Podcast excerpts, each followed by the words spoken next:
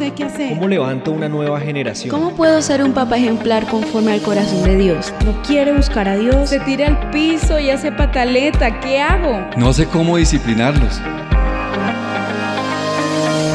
Estamos creyendo en una nueva generación. Hagamos parte de esta gran misión. Decídete a formar tus hijos a la luz de las escrituras. Levantemos una generación basada en los principios bíblicos. Una nueva generación.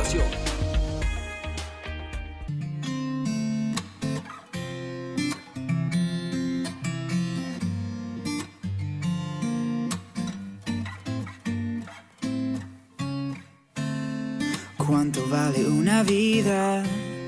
Si la vida no es mía, la puedo regalar.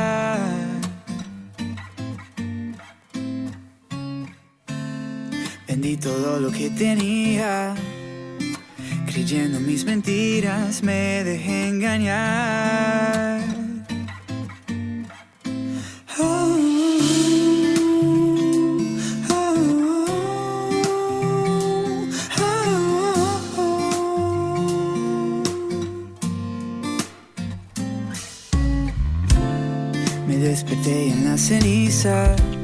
Buenos días a toda nuestra audiencia, estoy feliz de estar nuevamente con ustedes. Hoy tengo equipo nuevo, estamos renovando. no, pero me hace mucha falta Steffi. Pero hoy el señor es lindo, que tiene un equipo lindo conmigo. Está Angie, que trabaja... ¿Hace cuánto trabajamos juntas? Ay, no digamos porque nos vamos a envejecer. Aquí en la iglesia. Más de una década. Aquí en la iglesia de tiempo completo, un año y casi medio. Sí, conmigo. Contigo y en Aviva Kids, iglesia infantil, hmm, como 13 años. Uy, bueno, cuando teníamos como alrededor de los que 12 años, ¿cierto? y Carito, gracias por estar hoy conmigo. ¿Cómo estás? Un gusto, un privilegio, aquí aprendiendo mucho también en la voz de la pastora Lina y bueno, pendiente de todos los comentarios también. Esa Sí. es mi labor el día de hoy aquí en el chat. Para aquellos que quieran participar de tu programa, pues pueden escribirnos al 328-501-92. Allí vamos a estar pendientes de todos ellos. Y nos pueden llamar, porque mira que hace ocho días nos llamaron y fue súper interesante las llamadas. Llámenos, por favor. Nos encantaría escucharles y saber qué están pensando. Bueno, estoy feliz de estar con todos ustedes. eh, bueno, hoy tenemos un programa. Hace ocho días tuvimos un programa muy importante y muy interesante porque también me gustaría como cada, una vez al mes darle a los papás estrategias dentro de su hogar no solamente espirituales, sino herramientas también físicas, herramientas pedagógicas. Y hablamos hace ocho días, ¿tú lo escuchaste, Caro? El sobre programa la sobre- educación de los niños, sobre Sí, Problemas de problemas de aprendizaje. aprendizaje. Problemas de aprendizaje porque los papás se preocupan muchísimo por eso. Además, les tengo un chisme. Estamos en la iglesia infantil para todos los que nos están escuchando creando un nuevo proyecto. Porque muchísimas de nuestra población en Bogotá y en Colombia y en el mundo entero tenemos niños con algún tipo de, de no sé, trastorno de aprendizaje, también tenemos con eh, eh, problemas del desarrollo, con retraso mental, con autismo, con alguna, un problema físico, como en alguna parálisis, y nos estamos preparando, tanto física como espiritualmente, para y con un equipo de profesionales para poderles atender. Eso es un chisme, ¿no? Porque estamos hasta ahora comenzando el proyecto, pero muchas veces nos cuentan, Caro y Angie, ¿cierto? Eh, papás que tienen sus niños autistas y el niño autista es muy difícil que pueda socializar con una comunidad tan grande, se asustan, se angustian, entonces no pueden venir a la iglesia. Si les proporcionamos una herramienta, un espacio privilegiado para ellos, donde ellos se sientan cómodos, tranquilos, donde todos sus sentidos estén eh, apacibles, ellos van a poder venir y los papás van a disfrutar de la reunión, ¿cierto? Así es. Entonces, por favor, si me están escuchando y de pronto no tienen niños así, pero ustedes son especialistas, terapeutas ocupacionales, fonaudiólogos, psicólogos, psiquiatras infantiles, yo quiero los mejores profesionales que quieran servir en el ministerio porque quiero hacerlo con altura, yo no quiero hacerlo de cualquier manera. ¿Listos? Entonces, después de este eh, chisme comercial, De esta primicia. de esta primicia, pues vamos a comenzar con nuestro programa. Vamos a orar primero. Quiero contarles que nuestro programa de hoy es sobre someterse a la autoridad o sujetarse. Yo no sé a cuál le vibra el celular, pero toca que lo ponga en, en silencio. ¿Qué será lo que, lo que nos suena? Y vamos a comenzar. ¿Listo? Vamos a orar. Señor, nosotros nos presentamos delante tuyo, Señor. Presentamos nuestros hijos, nuestras vidas, Señor. Tal vez eh, no tenemos hijos, pero tenemos un problema de sometimiento y no sabemos cómo sujetarnos a la autoridad. O tenemos niños que tienen problemas para someterse a la autoridad, que no eh, siguen reglas, que son rebeldes, que rechazan todo lo que tiene que ver con una persona por encima de ellos, a los que tengan que sujetarse o someterse, yo te ruego, háblanos, Señor. Atamos todo espíritu inmundo de distracción, y nuestras emociones y susceptibilidades, Señor. Y te ruego, Señor, abre nuestro corazón, penetra la palabra en nuestra alma, Señor, y que podamos ser edificados en el nombre de Jesús. Amén. Amén. Amén. Cuando yo era pequeña, mi papá me enseñó qué era sometimiento o sujeción, ¿no? Y él decía, mi amor, es como cuando tú estás debajo de una sombrilla. Si tú estás debajo de una sombrilla, la sombrilla es tu autoridad y tú estás cubierta. Y yo quiero que los papás entiendan esto. Someterse o sujetarse no es que yo lo hago bajo la rebeldía y la, y la reacción de humillarme para que alguien me, me someta y me maltrate. Porque si lo vemos así, pues no funciona. Con los años aprendí que en el matrimonio uno tiene que someterse porque esa, esa em, Cobertura. cobertura, esa sombrilla que nos está cuidando y guardando, tiene que responderle a Dios.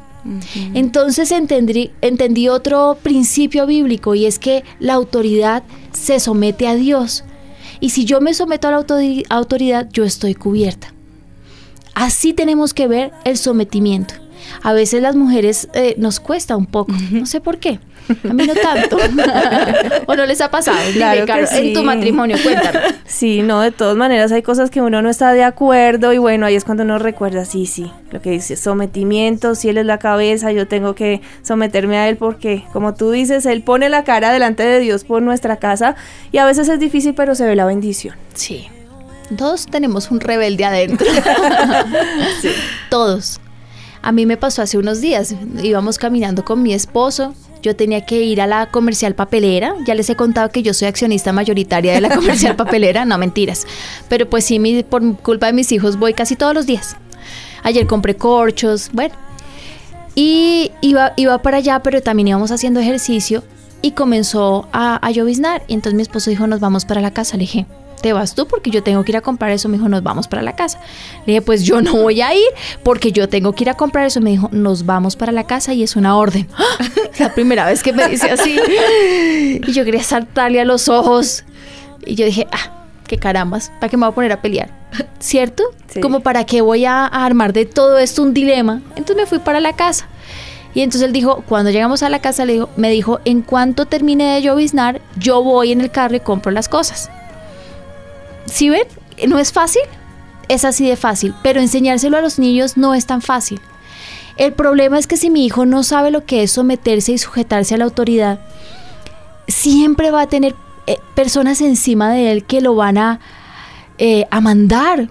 Él siempre va a tener que rendirle cuentas, sea sus profesores, sea sus jefes, sea su esposo o sea su esposa. Yo no digo que él tiene que rendirse, pero muchas veces cuando hay, por ejemplo, grandes negocios o, o grandes decisiones en la vida matrimonial, cuando la esposa dice no, el esposo tiene que decir, tienes razón. Yo no digo que eso sea sometimiento, pero es parte de un equipo. Si mi hijo no lo entiende, para él la vida va a ser muy complicada.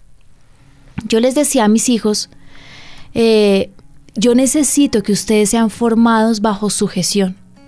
Porque a mí no me gustaría que un día el pastor, porque ustedes van a trabajar en el avivamiento, les mande a hacer algo y ustedes se reboten y digan, yo no quiero hacerlo. Porque ese día se quedaron sin trabajo.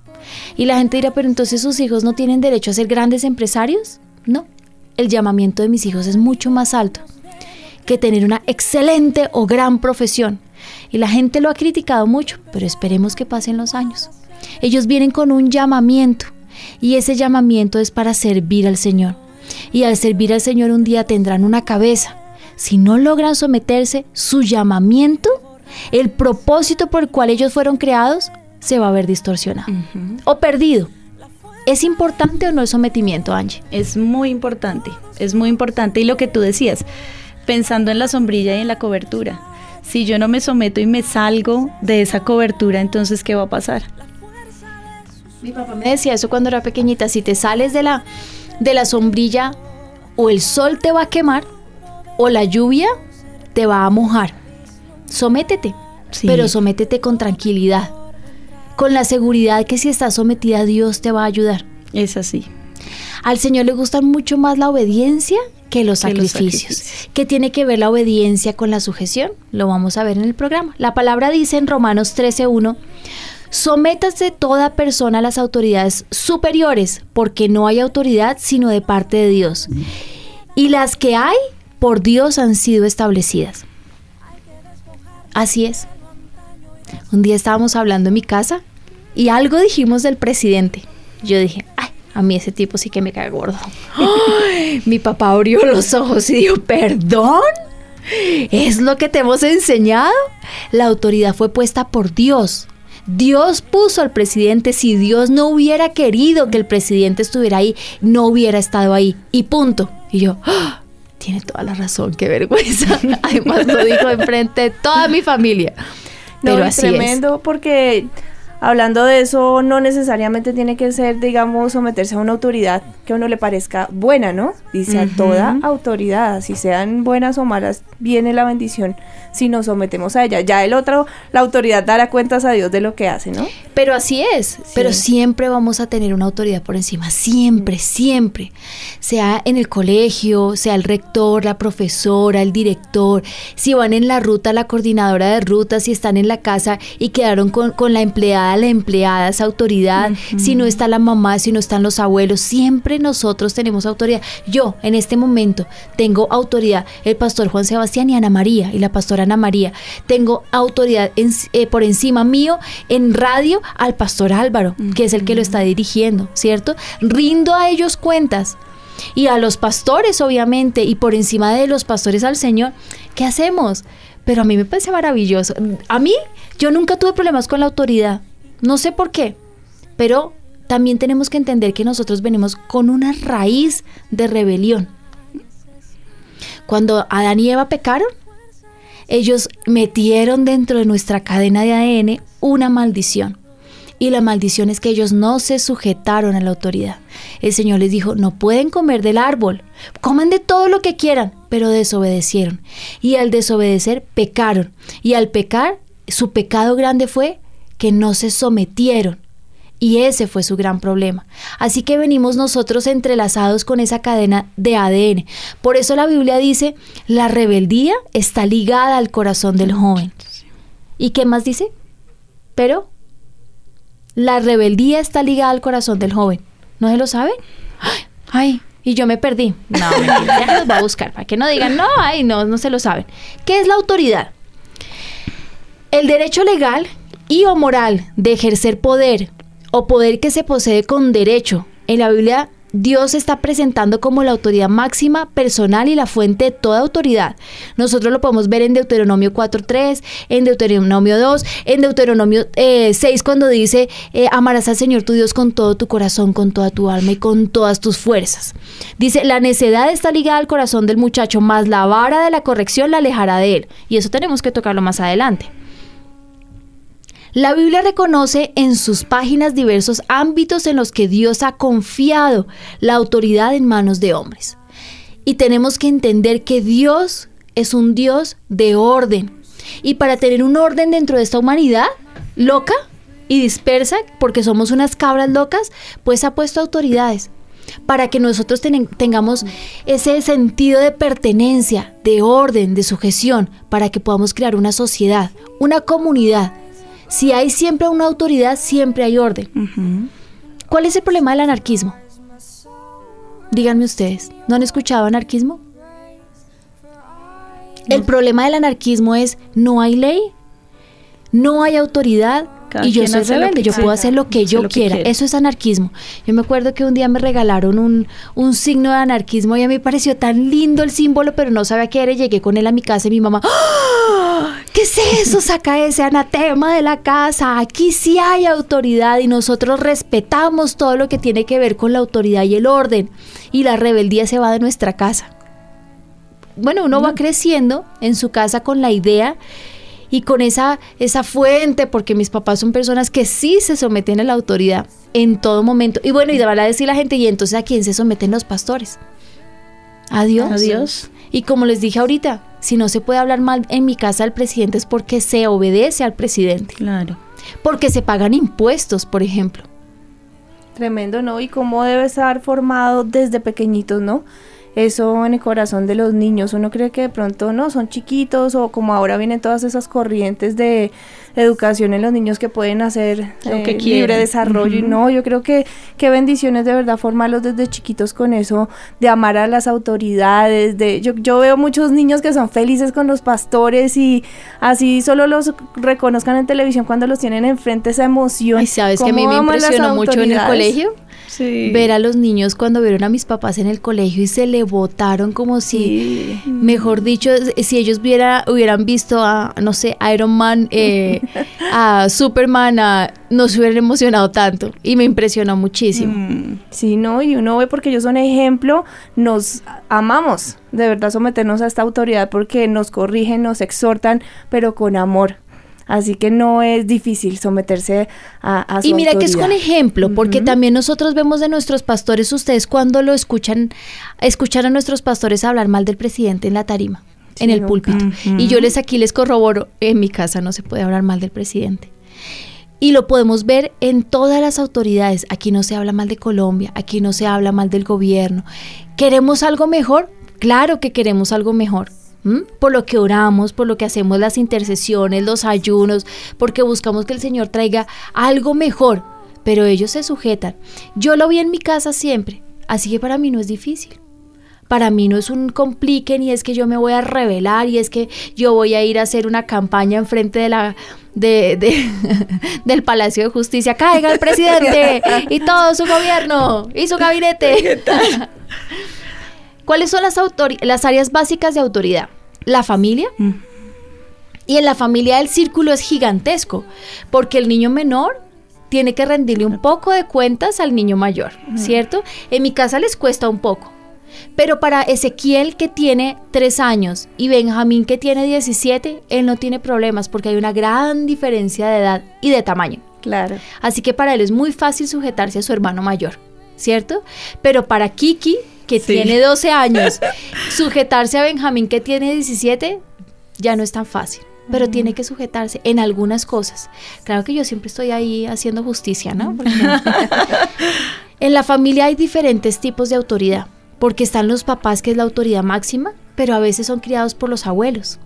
Y cuando están los abuelos en casa, tienen que sujetarse a la autoridad. Yo veo en el caso de mi, de mi esposo, su, su papá trabajaba, pero para él su autoridad máxima era su abuelo, porque las circunstancias lo permitieron así. El papá en un momento de, de- de escasez económica tuvo que ir a vivir en la casa de su papá, o sea, el abuelo de mi esposo. Y en ese momento la jerarquía quedó estipulada, el abuelo es el papá de la casa, se sujetaba el papá de mi esposo y se sujetaba mi esposo. Y me impresiona ver cómo este árbol genealógico cambió la perspectiva de familia, porque cuando yo le pregunté un día a mi esposo, ¿a quién le gustaría mostrar? a- a- tú tienes muchos logros, ¿a quién se los quisieras mostrar? Si estuviera vivo o muerto, ¿a quién te gustaría sentar en un café y contarle todos los logros que tienes? Yo solamente quería ver qué jerarquía había en su cabeza. Y me dijo, me gustaría sentar a mi abuelo. Mm. Y me gustaría decirle, eh, abuelo, lo logré. Todo lo que tú me enseñaste, yo lo hice. Y lo hice bien. Y tengo una familia como la que tú me dijiste que debía tener. Pero mira que su papá está vivo. Así que es impresionante cómo la jerarquía no se cedió, la jerarquía continuó. Y era el papá de la casa, el abuelo. ¿Mm? Entonces tenemos que ver así. Si en la casa están viviendo con nosotros los abuelos, nosotros tenemos que dar ejemplo. no es el cuchito, no es el viejito, no es la basurita, no es quite aquí viejito, ay tan chistoso el viejito. Ella no se acuerda de nada, pobrecito. Y burlémonos del viejito, porque los niños están viendo. Recuerden una cosa, eso que ellos vieron un día lo van a repetir. Exacto. Así que un día tú serás el viejito, el cuchito, el tontico, el viejito, ¿no? Y te van a tratar como la basurita, como tú trataste a tu abuelo, a tu papá. En la familia hay tíos y tías. ¿Tienen ellos autoridad? Sí, son mayores. Sí, pero me preguntan a veces las familias, ¿tienen ellos derecho a disciplinar a los sobrinos? Jamás, nunca, ni siquiera los abuelos. Los abuelos no tienen derecho a disciplinar a los niños. Si ellos tienen la custodia y patria potestad de los niños, legalmente ellos lo podrían hacer. Es como si están haciendo el papel porque de papás. son los papás. Si no, no. Yo sé que se van a rebotar algunas abuelas. porque cuando doy clase de eso en las, en las escuelas se me rebotan las abuelitas. Por favor. Porque en este momento en Colombia está prohibido legalmente. Solamente quienes pueden ejercer autoridad sobre los niños en disciplina son los papás, papá y mamá. En la iglesia también hay autoridades, porque les dije hay cuatro autoridades básicas, la familia, la iglesia, el gobierno y el trabajo. En la iglesia están los pastores. ¿Qué podemos ver nosotros como padres? Estamos enseñando a nuestros hijos respeto y sujeción, sometimiento. Y el pastor dice, y nosotros vamos a hacer en nuestra casa y vamos a romper el anatema, vamos a llegar y vamos a sacar todo lo que al Señor no le agrada. De pronto tenemos imágenes, tenemos ídolos, tenemos brujería, tenemos eh, música que al Señor no le agrada, tenemos cuadros donde hay mujeres desnudas y en, los, en la iglesia los papás dicen amén y llegan a la casa y los niños están esperando la reacción de los papás y llegan a casa. No, ¿cómo vamos a votar? Eso me costó muchísimo dinero. No, esa virgencita me la regaló mi mamá. Tiene más de 35 años en nuestra familia y yo se la voy a pasar a su merced, mi hijita. ¿No? ¿Eso es sometimiento? No. Y era lo que tú hablabas del ejemplo. Porque como los niños están viendo y están creciendo en ese ambiente, me acordé de dos jóvenes que escuché hace poquito, con un, te- un- jovencitas que ya están pensando en quién será su esposo y en, y en, y en qué va a pasar, ¿no? Y una que decía, no, yo no me voy a casar con una persona que yo no quiera, que no me guste, que así mis pastores me digan, yo no lo hago. Y escuché otra que decía, yo puedo estar muy enamorada, pero si mis pastores me dicen no, eh, no lo hago, porque si Dios me da una palabra a mí, se la va a dar a ellos. Muy tremendo, Y ¿no? es así. Eso es cierto. Imagínate el nivel de, de sometimiento que tiene esta jovencita que hasta en la decisión más importante de su vida dice si los pastores me dijeran. Tremendo, ¿no? Tremendo. Sí, no, y lo puedo decir yo como mi testimonio personal. Yo me acuerdo que mi temor, yo estuve orando por mi esposo, lo anhelé muchísimo. Y llegó el momento en que, bueno, Dios me habló. Yo dije, bueno, es el tiempo de presentarnos delante de los pastores. Mira, tenía unos nervios. Decía, bueno, Señor, igual si es de ti, se lo habrás confirmado también. A mis pastores y tremenda bendición porque vino con palabra profética. Les digo, cuando uno se somete al Señor y a nuestros pastores, ve tremenda bendición.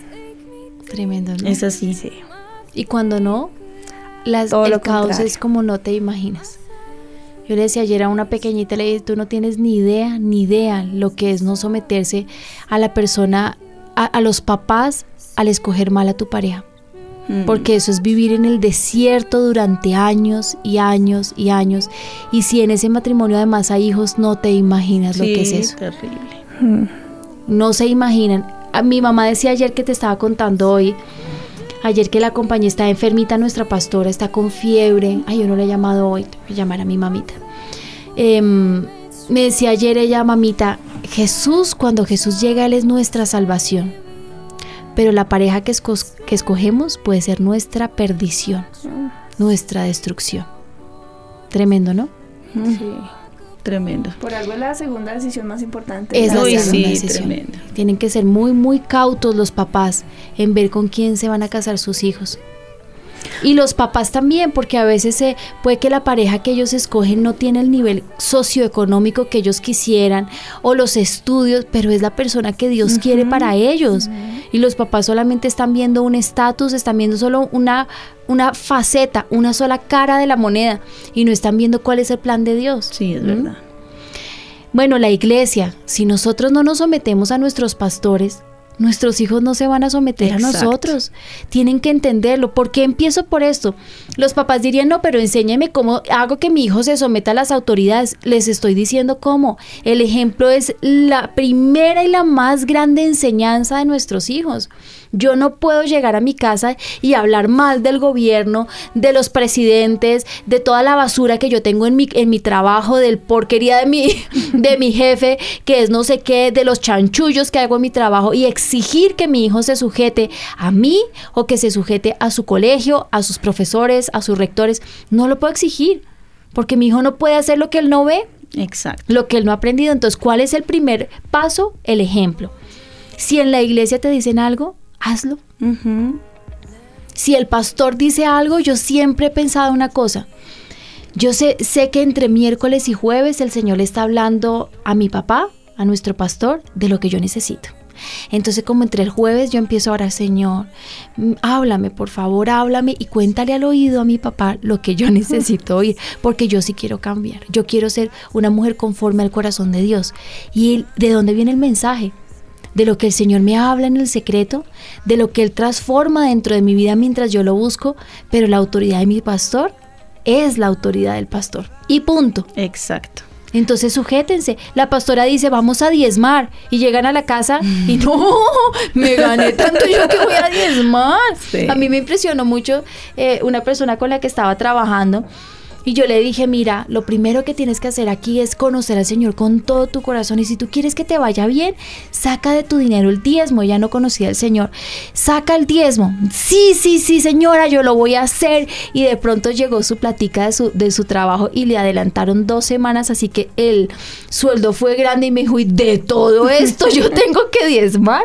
El diezmo es gigante. Le dije, pero es que el que te dio ese trabajo y ese sueldo gigante fue Dios.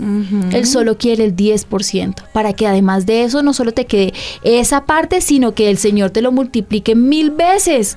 ¿Por qué la gente no lo entiende? Sí. ¿Por qué les costará tanto a la gente el diezmo? Dios mío, como son de brutos. Sí. ¿No? No, y más cuando uno lo deja de últimas. Mira, a mí se me quedó la imagen de la enseñanza del pastor con las monedas como nunca. Sí, tremendo, ¿no? Que la primera moneda era para el Señor. Y mira, lo primero que hago es el diezmo. Y mira que no cuesta ya porque tú cuentas con lo que realmente te queda y te pertenece a ti. Yo pedí que me lo sacaran de nómina, porque como yo soy tan desvirolada, entonces no, yo lo, lo, tengo aquí en la billetera, no, no, no. Hace muchos, muchos años que a mí me lo descuentan por nómina. Y yo siempre aprendí algo que mi mamá dijo un día, yo quiero, yo quiero ganar tanta cantidad, así que yo voy a diezmar lo que yo quiero ganar. Así que yo jamás me conformé con un 10%. Bueno, yo también vengo de una familia donde el Señor lo es absolutamente todo. Yo aprendí a diezmar cuando tenía seis años, así que a mí qué me cuesta. Ay, pero a mí cómo me duele ver a esos papás todos remilgados ahí guardando eh, tres pesitos cuando el Señor podría darles 30 mil. No lo puedo creer. Y fíjate que también es obediencia y cobertura en, en, en nuestras finanzas, ¿no? ¿Te acuerdas el año pasado que estábamos en una prueba económica y el Señor, y, y empecé a diezmar el doble? Y eso es como un testimonio, ¿no? Porque yo empecé a diezmar el doble. Y con la prueba económica, porque mi esposo estaba sin trabajo, estaba yo solita con todas las cosas de la casa. Y fíjate este año, Linita, que fue todo el año diezmando el doble. Mm, Tremendo. Y este año que hubo como toda la recesión económica y todo, ¿qué pasó conmigo? El Señor me guardó, guardó todo. Tu trabajo, no mi trabajo, a medio mi tiempo. sueldo, todo, absolutamente Y se todo. mejoró tu horario. Tan Todo. lindo el Señor, porque eso Y el hizo que se trabajo de mi esposo, además. Tremendo. Sí, Dios es fiel. Ah, porque Sí. yo sí sé que Dios es fiel. Yo es que yo he vivido en esta ola que Dios es fiel, porque gracias al Señor, lo más lindo que yo tengo después de mi Señor Jesús, unos papás que son un ejemplo. Sí. Eso es lo mejor, es que más puede uno pedir, Dios mío. Ayer que mi mamita estaba con fiebre y yo de una vez busqué el Dolex para dárselo a mi papá. Un momentico, Señor, yo te ruego, sánala en el nombre de Jesús. Nosotros confiamos mucho más en ti, en tu poder, porque tú eres nuestro sanador. Y ahí sí. O sea, primero en cualquier cosa. Y era solo una fiebre, 38 tenía. Además que está reconsentida. Entonces la tenemos así como si se nos fuera a partir porque está reconsentida. Pero es así, la vida es así. Si yo soy ejemplo en mi casa, mis hijos van a seguir ese ejemplo. Es así. No hay nada que hacer. El ejemplo de verdad que es lo primero que, que podemos darle no solo a nuestros hijos, sino a los que están a nuestro alrededor, cuando somos ejemplo para muchos, ¿no? Es verdad. ¿Qué nos cuentan por ahí? Bueno, aquí tenemos a Pilar Rodríguez, nos escribe desde Bogotá, dice muy buenos días, excelente programa, muchas bendiciones. Quería hacerles una pregunta en cuanto a la autoridad del hermano mayor. Él no tiene o sí tiene derecho de llamarle la atención a la hermanita. Ella nos cuenta que su hijo mayor tiene cuatro añitos y el bebé tiene dos. No, para nada. Lo que a mí me gustaría y siempre quise es que es que siempre sintieran los niños una cobertura, que el menor sintiera una cobertura con el mayor. No sé, yo a veces, aunque yo soy la mayor de mi casa, yo siempre he sentido que si tengo problemas tengo cuatro gigantes, ¿no? Yo tengo unos hermanos grandes y siempre me he sentido que están ahí conmigo. Aunque yo soy la mayor, siempre mi mamá me metió bajo como bajo la sujeción de ellos, pero para cubrirme, por inteligencia. Y me molestan y me regañan y me friegan. Y, y, cuando se burlan mucho, se me molestan mucho, mi mamá se para y mi papá se para para regañarlos. Pero yo creo que las edades están muy, muy cerquita. ¿No? Sí, ella nos dice, no, es que a veces parece el papá de la chiquita, imagínate, con cuatro añitos ahí. Y yo Pero qué lindo, a mí me parece lindo que la cubra. Yo me acuerdo cuando era pequeñita, siendo yo mayor que Alejandro, y en el, en el parque, nosotros teníamos un, un, edificio y el edificio adentro tenía un parque, era súper rico porque era muy seguro y mi mamá nos estaba viendo siempre desde la ventana y no había por dónde salirse. Y, un niño me estaba molestando, ya tendría tal vez unos cuatro años y Alejandro tres. Y Alejandro se paró medio tamaleando y le dijo, si tú te metes con mi hermana, yo te mato. yo siempre me sentí así. Yo no pienso que es que le tenga que dar órdenes. Pienso que hay que enseñarle cobertura, es que es tan diferente. es diferente, sí. Es tan diferente uno sentirse cubierto bajo una sombrilla que no te vas ni a quemar ni a mojar y que obedezca. Yo creo que es un juego de niños, ¿no? Porque así lo podrían hacer jugando. Eh, acompaña a tu hermano, ayúdele a recoger las cosas. Gracias. Tiene que ser así, más que obedezca porque le está dando órdenes, es sujétate porque es tu hermanito. Sométete, no es más. Bueno, y aquí tenemos también una pregunta de Rocío.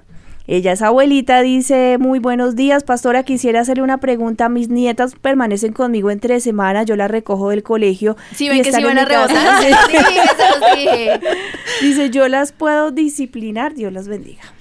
No, su merced linda, no las puede disciplinar. Porque si en algún momento un vecino o a alguien. Sobre todo yo pienso que al Señor no le agrada porque es que la disciplina está delegada a papá y a mamá. Su merced las puede corregir. ¿Cómo le puede corregir si las niñas se portan mal, tenga una silla que no sea muy alta, una silla normal, su merced la sienta ahí y le exige que se quede ahí 30 segundos. 30 segundos. Es que no alcanza a ser un minuto. ¿No? Porque no quisiera yo escuchar que es que la pastora me dijo que tuviera a mi hija tres horas. en a mi nieta en una silla alta. Oh, eh, yo pienso que es lo único que puede hacer. Mm. Quitarle los juguetes, eh, regañarla, pero cuando la mamá llegue, tenerle todo un listado para que la mamá la corrija. Más de ahí no se puede porque la, la autoridad es para papá y mamá y la Biblia lo estipula y así lo deja dice que el niño consentido es vergüenza de su madre. Dice que el padre que ama a su hijo lo corrige. Dice que es el, eh, la corrección es para papá y mamá y yo no me voy a saltar. Si la Biblia me hubiera dicho que la disciplina la ejercen los abuelos, yo le diría sí, su merced. Pero en la Biblia, que en mi manual, en ningún momento me lo dice. Pero además, las autoridades en Colombia y a nivel mundial dejan la corrección como la guía a papá y a mamá pero su merced está haciendo un trabajo maravilloso. Yo sí la admiro.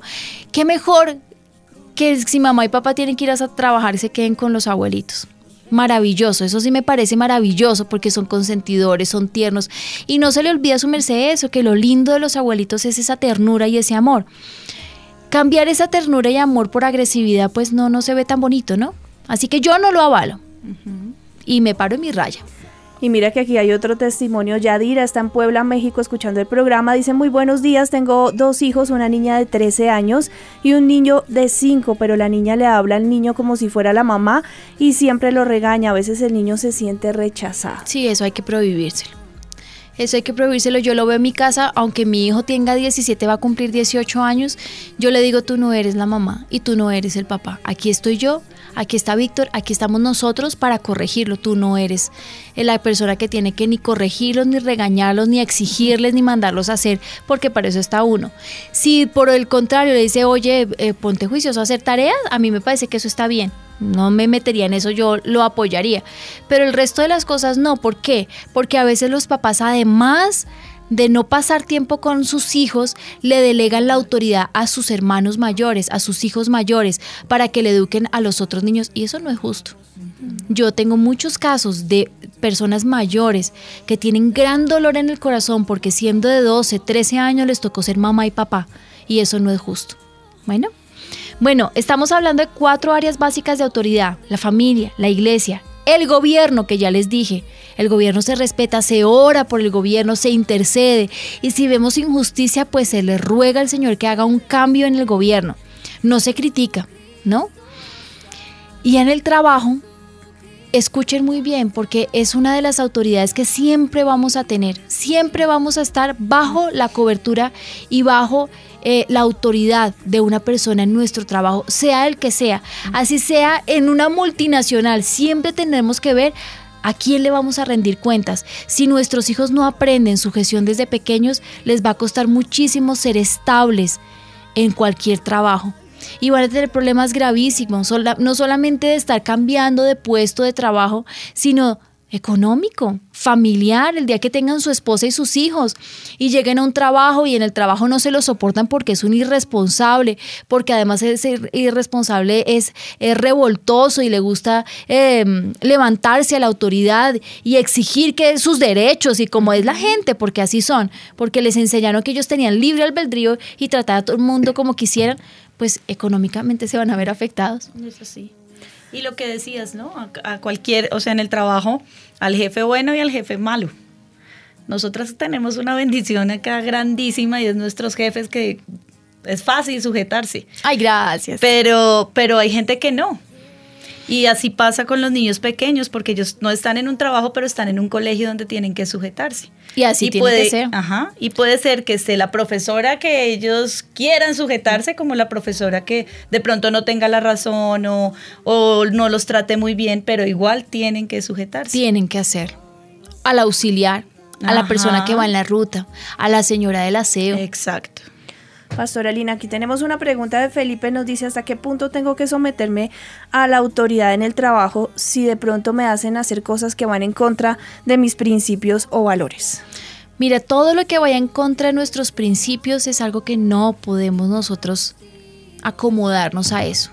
Si por, si es, eh, por ejemplo, si en el trabajo a la mujer le toca ir a acostarse con su jefe para poder mantener su trabajo y va en contra de sus principios porque va en contra de los míos, pues renuncie. Dios no es fiel, porque es que a veces la gente le tiene tanto temor a la, al, a la parte económica y se olvidan que nuestro Dios es un Dios poderosísimo. Cuando yo era pequeña aprendí que mi Dios es tan, tan, tan, tan, tan, tan, tan gigante que mi papá me puso un día una, mm, una no sé, una pizquita de arena en la mano y me dijo, así somos nosotros, el mundo en la mano del Señor. Mm. Imagínate tú que eres en la mano del Señor, pero no por, por temor que un día te va a espichar, como le enseñan a los niños, sino porque Él me va a proteger. Mm. Dios no nos va a guardar. Entonces, si va en contra de mis principios, si yo veo injusticias, si yo veo que evaden impuestos, si yo estoy viendo que roban, que, mm, no sé, cosas ilegales, que lavan dinero, pues hombre, huya, salga corriendo, no, nunca, nada que vaya en contra de mis principios. Mira, me impresionó muchísimo escuchar de eh, un muchacho que está en nuestra iglesia de Nueva York que le prohibieron ir los domingos a la iglesia y él dijo, mi trabajo o la iglesia y dijo, no, el Señor dice que el domingo es de él, así que renunció. Lo llamaron a decirle, no, no, no, no, no, perdón, qué pena. ¿Sabe que lo vamos a ascender y le vamos a dar el domingo? Mm, Ese no es Dios, ¿se acuerdan de quién es? Así no fue el testimonio. Sí. Bueno, Dios no es fiel. Sí, tremenda.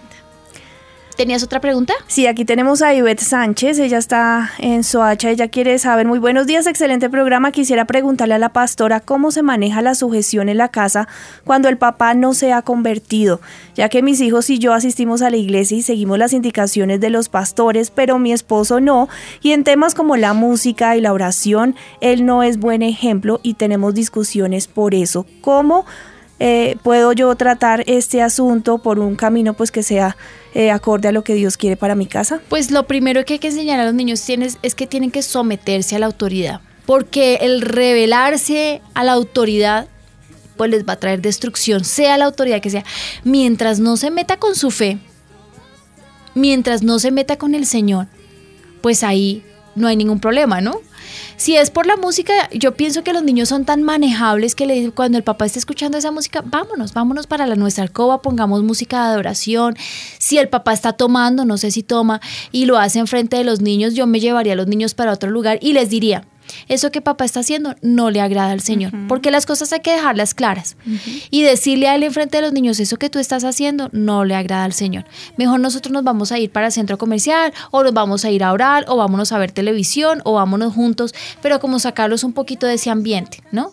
Porque yo me acuerdo a una familia eh, con un caso así que el papá llegaba tomado y a veces drogado, hacía fiestas en la casa y esta pobre mujer eh, con sus hijos en el Señor pues eh, el, tema pasó, pasó tanto, tanto, tanto que pues hoy uno ve una dualidad en la autoridad muy, muy fuerte. Yo pienso que ella debió ser muy em, estricta en cuanto a esos aspectos en su casa. Así se le armaran problemitas, ¿no? A veces las, mujeres se callan por miedo a que, a que haya un, un escándalo o un problema, pero todo lo que transgreda los principios y los valores cristianos hay que hablarlos. Y uno puede buscar la forma. Una forma es meterse en ayuno, meterse en oración, hacer un voto en el altar por el, el cambio, la transformación y la salvación de nuestro, nuestro cónyuge, ¿cierto? Sí, así es. Bueno, dice la palabra, las casadas, un ejemplo, mujeres, las casadas estén sujetos a sus propios maridos, como al Señor. Mamás, nosotros somos un ejemplo. Si nosotros no nos sujetamos a nuestros esposos, nos queda de para arriba exigirle a nuestros niños que se sujeten. Como esta mujer, si la mujer... Eh, eh, no, no, quiere decir que si el esposo le dice venga a tomar conmigo, ella se vaya a tomar, porque es que es el caso de que dice la palabra no. Todo lo que vaya en contra de nuestra fe no está bien y tenemos que ser firmes y valientes en pelear por eso. Pero si el esposo que no está convertido le dice, vamos a ver televisión y vamos a ver todos el noticiero, no señora, no, yo no lo hago porque es que yo soy cristiana, ¿qué tiene que ver? Porque es que las señoras a veces se ponen religiositas, ¿no? Y entonces se ponen eh, eh, tensionantes. Mi papá decía, venga para la iglesia si su esposo no se lo impide, venga a la iglesia temprano, a la primera reunión y luego llegue feliz a su casa, feliz a su casa, hágale a su esposo un almuerzo rico, que con el ejemplo también se gana uno a las parejas, ¿no? Sí. Hijos, obedeced a vuestros padres en todo los hijos tienen que entender que tienen que obedecer a sus papás en todo. Yo estoy formando ahora a Ezequiel en obediencia y en las noches dice yo me voy a poner tal pijama y yo lo dejaba. Y hoy quiero ponerme manga larga debajo de la pijama y yo lo dejaba. Y un día me dijo, esa pijama que tú quieres no me la voy a poner, me voy a poner la que yo quiero. Y entonces yo le dije, ¿y aquí quién manda, tú o yo? Yo le dije, pues no, te vas a poner todo este mes la pijama que yo quiero que tú te pongas y punto. Los primeros tres días, ¿qué pelea? El cuarto día me dijo, ¿y si yo me pongo una pijama y luego tú escoges otra? no, yo voy a escoger la pijama que a mí me gusta. Y te la vas a poner un mes. Le conté en el calendario los días que se tenía que poner y miraba, ya casi, ya casi, ya casi. Pero eso es enseñarle sujeción y sometimiento. Ellos, eh, me gustó mucho, Ana María me estaba contando que a Noah le gusta eh, vestirse de mil colores o toda rosada de pies a cabeza, pero con medias anaranjadas. Y eso quería hacerlo los domingos.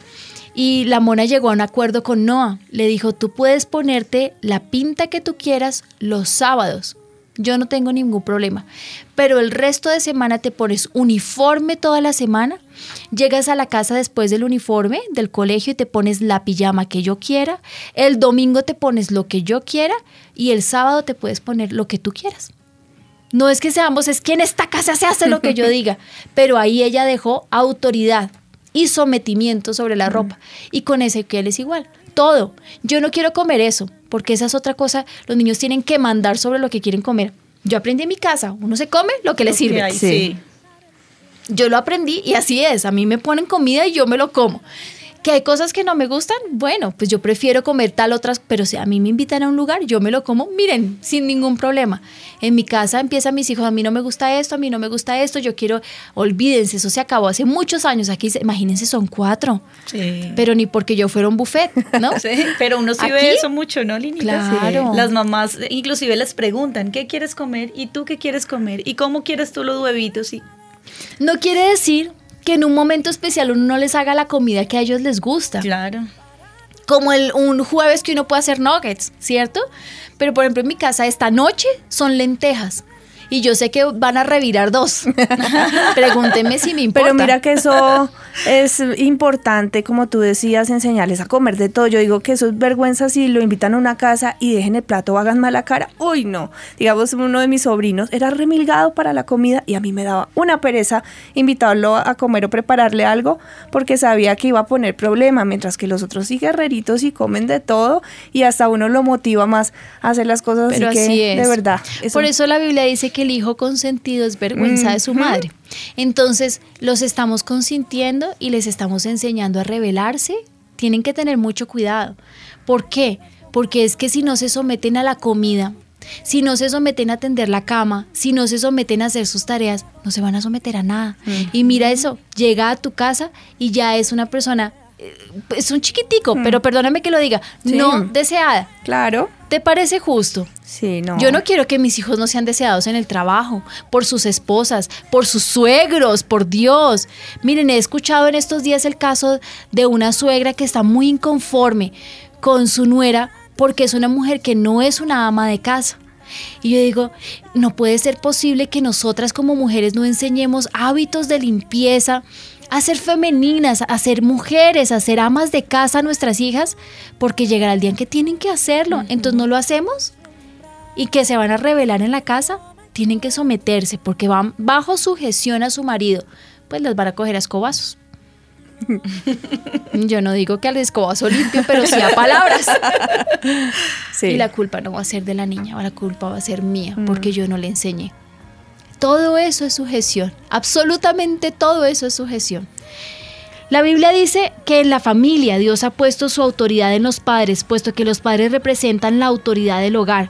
Y dice así, hijos, obedeced el Señor a vuestros padres, porque esto es justo. Miren qué importante. Porque esto es justo. La Biblia dice, honra a tu padre y a tu madre, que es el primer mandamiento con promesa, para que te vaya bien y seas de larga vida sobre la tierra. ¿No les parece maravilloso? Yo le decía eh, hace unos días a mi hijo, a Benjamín, yo sé que hay muchas cosas que yo te digo que no te gustan, pero mis sueños contigo son tan grandes que yo quiero que tengas larga vida, que yo quiero que tengas abundancia, que yo quiero que tengas salud, yo quiero que Dios te mire con agrado. Si tú no me respetas, si tú no me amas, todo eso se va a perder. Así que aunque no te guste, tú tienes que cumplir con lo que yo digo. Y punto. Y yo no peleé, ni me exalté, ni grité, ni, ni se me alborotaron las cejas. No, pero él entendió que tiene que someterse a la autoridad, porque ahí hay bendición. Ayer eh, Ezequiel se pasa como a las alrededor de las seis y media de la mañana para mi cama y se despertó y yo lo tenía abrazadito porque le encanta runcharse conmigo. Yo lo consentí, le di besos porque así lo levanto y le dije saluda a papi, saluda a papi, saluda a tu papi. ¿No lo vas a saludar? Se quedó callado. Entonces me paré y le dije, entonces yo no quiero estar contigo. Porque si tú no respetas a tu papá y no le puedes dar un saludo, yo no quiero nada contigo. Papi, perdóname, perdóname. Les enseño una cosa. Tenemos que hacer que nuestros hijos respeten, honren y amen a sus papás. Nosotras como mujeres, nosotras somos las que se lo enseñamos. Si nos burlamos de nuestros esposos, si los por debajeamos, si el pobrecito, si el tontico, ay, es que tu autoridad es una basura. Si todo lo que él dice yo me burlo, si todo lo que él hace yo se lo refuto, si la orden que él pone yo la tumbo, ¿cómo van a aprender autoridad? Y si viceversa, si por el contrario, todo lo que la mamá dice, el papá se lo refuta, ¿cómo es la autoridad? Yo en mi casa vi una autoridad. Si mi mamá decía algo, se cumplía. Y si mi papá decía algo, se cumplía. Así no estuviera el cónyuge de acuerdo. Yo iba donde mi mamá, "Ma, eh, es que me invitaron eh, del- de la iglesia. Me iba con Paolita, que era mi amiga del de la iglesia, y nos íbamos a encontrar todas en un lugar. Me regalas plata y me dijeron, claro, yo te doy 10 mil. Bueno, me dije, pobreza, Dios mío. Y me fui a donde, a donde mi papá. Fui, fui primero donde mi mamá me dijo 10 mil.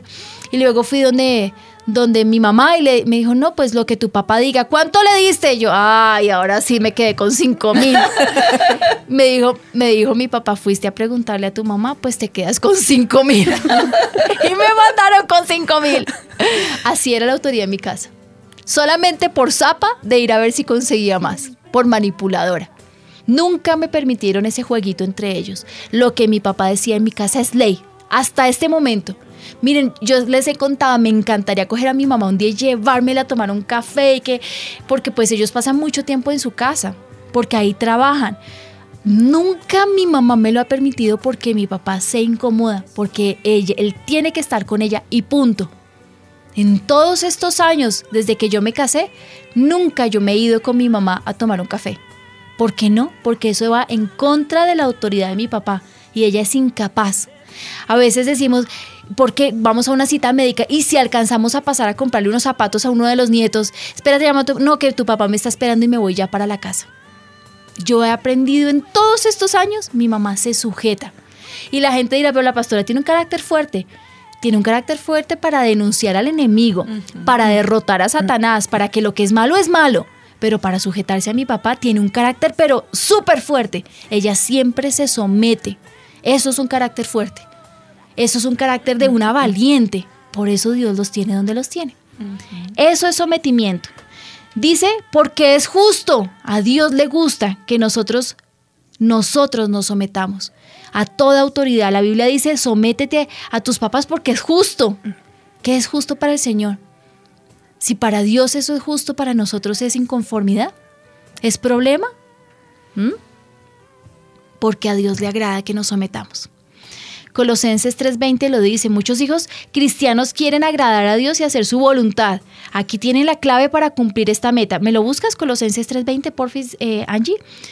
Pues estar involucrados en muchos ministerios cristianos, pero si como hijos no obedecen a sus padres, no les está agregando nada. A mí me impresiona eso. Mis hijos les sirven a mis papás, pero me impresiona cómo en mi casa se someten porque se someten. Y a mí me gusta ver a mis hijos que lo que les mandan lo hacen. Sin problema, sin refutar, sin, no sé, sin hacer malas caras. Dice, hijos, obedeced a vuestros padres en todo porque esto, es, esto le agrada al Señor. Ay, perdón, ya lo había leído. Pastora Lina, aquí tengo una pregunta de Angie. Nos dice muy buenos días, por fin tuve la oportunidad de escucharlos respecto al tema la relación con mi papá es complicada porque nunca estuvo en mi vida y vine a hablar con él desde hace seis meses. Yo nunca tuve la oportunidad en mi vida pues de tener una relación con él. ¿Tengo que someterme aún cuando no me nace? Sí, aunque no te nace tienes que someterte. No tanto someterte porque han pasado muchas cosas, seguramente no tenga los principios bíblicos. Eh, no sé si te invita a una fiesta, pues no vas a ir, si te invita a tomar, no lo vas a hacer, ¿no? Mientras no transgreda los principios, puedes honrarlo como, no sé, ser fiel, eh, ser ama de casa, ser una mujer juiciosa y virtuosa.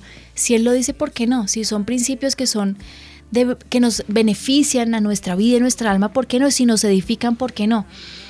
Pero más que el someterse, yo creo que el honrar, ¿no? A mí me impresiona mucho cuando los, la gente me dice, pues que apareció mi mamá de la nada y ahora ¿qué quiere? ¿Que yo la honre? Si en la Biblia hubiera una excepción, yo diría, si te abandonó, no la honres. Si te ofendió, no la honres. Si fue una mala persona, no la honres. Pero la Biblia dice, honra a tu padre y a tu madre. Y me encanta, porque es que lo dice globalmente, universalmente, y creo que es una ley inmutable. No tiene una regla alterna. No es sí. Mi papá decía, si tu mamá es una prostituta, honrala. Si tu papá es un narcotraficante, no estás de acuerdo con lo que hace, no lo vas a hacer ni lo vas a repetir, pero tienes que honrarlo. Si está en la cárcel, honralo. Si se está muriendo y durante toda tu vida te abandonó, pero en este momento te necesita, honralo. ¿Cómo se honra a los padres? Orando por ellos, velando por su estabilidad, por su salud y su bienestar. Y si tienen necesidad económica, ayudándoles. Yo lo hago con mis papás que no tienen ninguna necesidad económica, acompañando a mi mamá al médico, así me toca botarlo todo. Tú te diste cuenta ayer, me tocó mirar cómo dejaba mi clase y correr para llevar a mi mamá al médico. Me toca, porque, no es que me toque, es que me, me encanta, porque yo lo aprendí así. Pero también es parte de lo que es honrar a nuestros padres. Pero si les digo una cosa, el Día de la Madre y su cumpleaños, ellos lo tienen todo, pero yo me esfuerzo en sobremanera, no de cualquier forma. Yo ahorro durante meses para el cumpleaños de mis papás, para que ellos vean, ellos saben cuánto yo gano, pues ellos me pagan. ¿Será que no saben cuánto gano? Ellos saben cuántos son mis gastos. Mi, papá que está en matemático. Pero ellos saben que si yo les regalo 100 pesos, Lina lo hizo con esfuerzo. O sea, dejó de comprar, de, de hacer, de darle a los niños por comprarnos un regalo. A mí me parece que es la forma, a mí me lo enseñaron así, así se honra. Y el respeto también, ¿no? Que para mí es sobremanera. Dirán, pues, eh, como son los pastores, pues por eso. No, yo los honro porque los amo. Iba a decir, adoro, pero adoro a mi Señor con todo mi corazón, pero los amo. Por eso los honro. Y si no los amara, me tocaría honrarlos. Y punto. ¿O no? Sí, como en el caso que, se- que, que están contando, que igual eh, no ha tenido una relación buena con, con ellos, pero, pero les debe el respeto y la honra. Sí, por ser los papás, ya sabemos que tenemos que honrarlos. Y además, como tú lo leías en la palabra, es el mandamiento que trae bendición. Si Y los promesa, promesa, imagínate. Sí. Y es una obligación, y es una orden, porque es un mandamiento. Los hijos dirán, ¿hay alguna excepción a la regla? La única excepción a la regla es cuando se le pide algo a los hijos que vaya en contra de la voluntad de Dios o de los principios éticos y fundamentales descritos en la palabra. ¿Cómo? Mi vida, corazón lindo, vamos a salir de la pobreza. Si tú llevaras droga en tu estómago, Dios nos va a ayudar y vamos a salir de todo este problema. ¿Podría hacerlo? No. Cuando, eh, porque ahora se está usando mucho que prostituyan a sus hijas. ¿Cómo? Vistiéndolas de una forma sensual y sexual para que vayan y distraigan a los hombres. Así no las toquen. ¿Sabían eso? Terrible. Nueva modalidad. Como las mujeres consiguen dinero vendiendo a sus hijas por vista. Así se las pasan a los hombres. Cuando les piden que mientan, que roben, que maldigan, que se vaya en contra de toda la autoridad, ahí es donde no podemos permitirlo. No se puede y punto. Ahí es donde no podemos obedecer a nuestros padres. Es la única excepción de la regla. Pero si nuestros hijos no se someten porque no les parece que lavar la ropa sea lo que tienen que hacer, vara, Claro. Disciplina. disciplina. Entonces, si mi hijo tiene unos límites y yo le he puesto unas reglas, unos límites, eh, unos lineamientos que tiene que seguir, los cumple, porque si no los cumple hay disciplina. Ahí hay otro problema. Yo le dije a mi hijo, todos los días tienes que tender la cama. Y lo hace un día sí, un día no, y la mamá se la atiende. Ay, bueno, pobrecito, se levantó tarde, no lo hizo. Pues la mamá no está siendo consecuente con lo que le está diciendo. Y si no eres consecuente con la regla, él va a aprender que él obedece a veces y obedece a veces no. A veces lo hace, a veces no. Y así lo va a hacer con absolutamente todo en su vida. Porque es necesario la firmeza también, ¿no? Con ellos. Como contabas de la pastora Ana María. Ella hizo un acuerdo con la niña, pero lo cumple así, siempre. Si un domingo le dice, bueno, hoy domingo ah, estoy cansada y puedes vestirte como quieras, ya no está siendo tan firme y tan consecuente con lo que le dijo. Y uno tiene que pararse en la línea. Sí. Mi mamá siempre decía, mira, me paro en la línea y no me muevo. Y yo decía, ah, ya sé que no se mueve. y no se movía.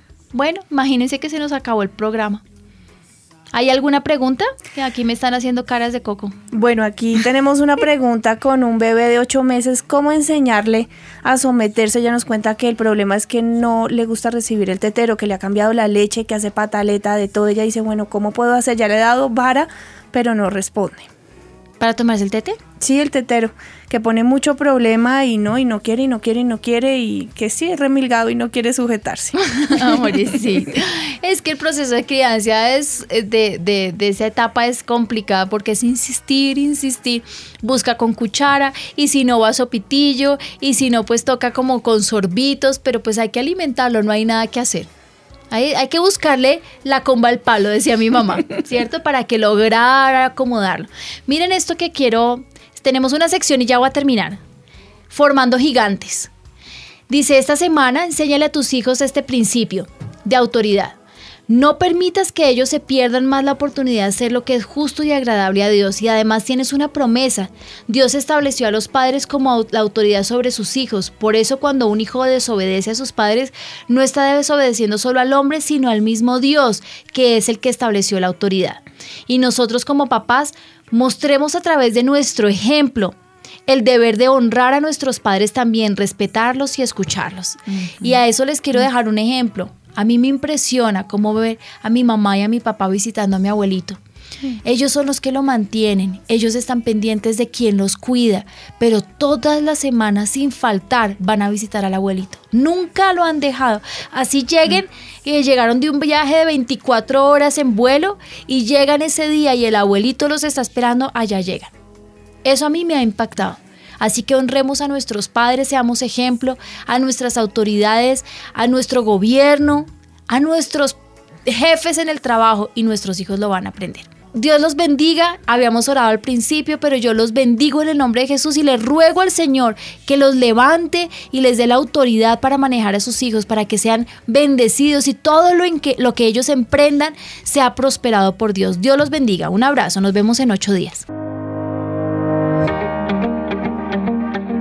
Hijos no me obedecen, ya no sé qué hacer. ¿Cómo levanto una nueva generación? ¿Cómo puedo ser un papá ejemplar conforme al corazón de Dios? No quiere buscar a Dios. Se tira al piso y hace pataleta, ¿qué hago? No sé cómo disciplinarlos. Estamos creyendo en una nueva generación. Hagamos parte de esta gran misión. Decídete a formar tus hijos a la luz de las escrituras. Levantemos una generación basada en los principios bíblicos una nueva generación.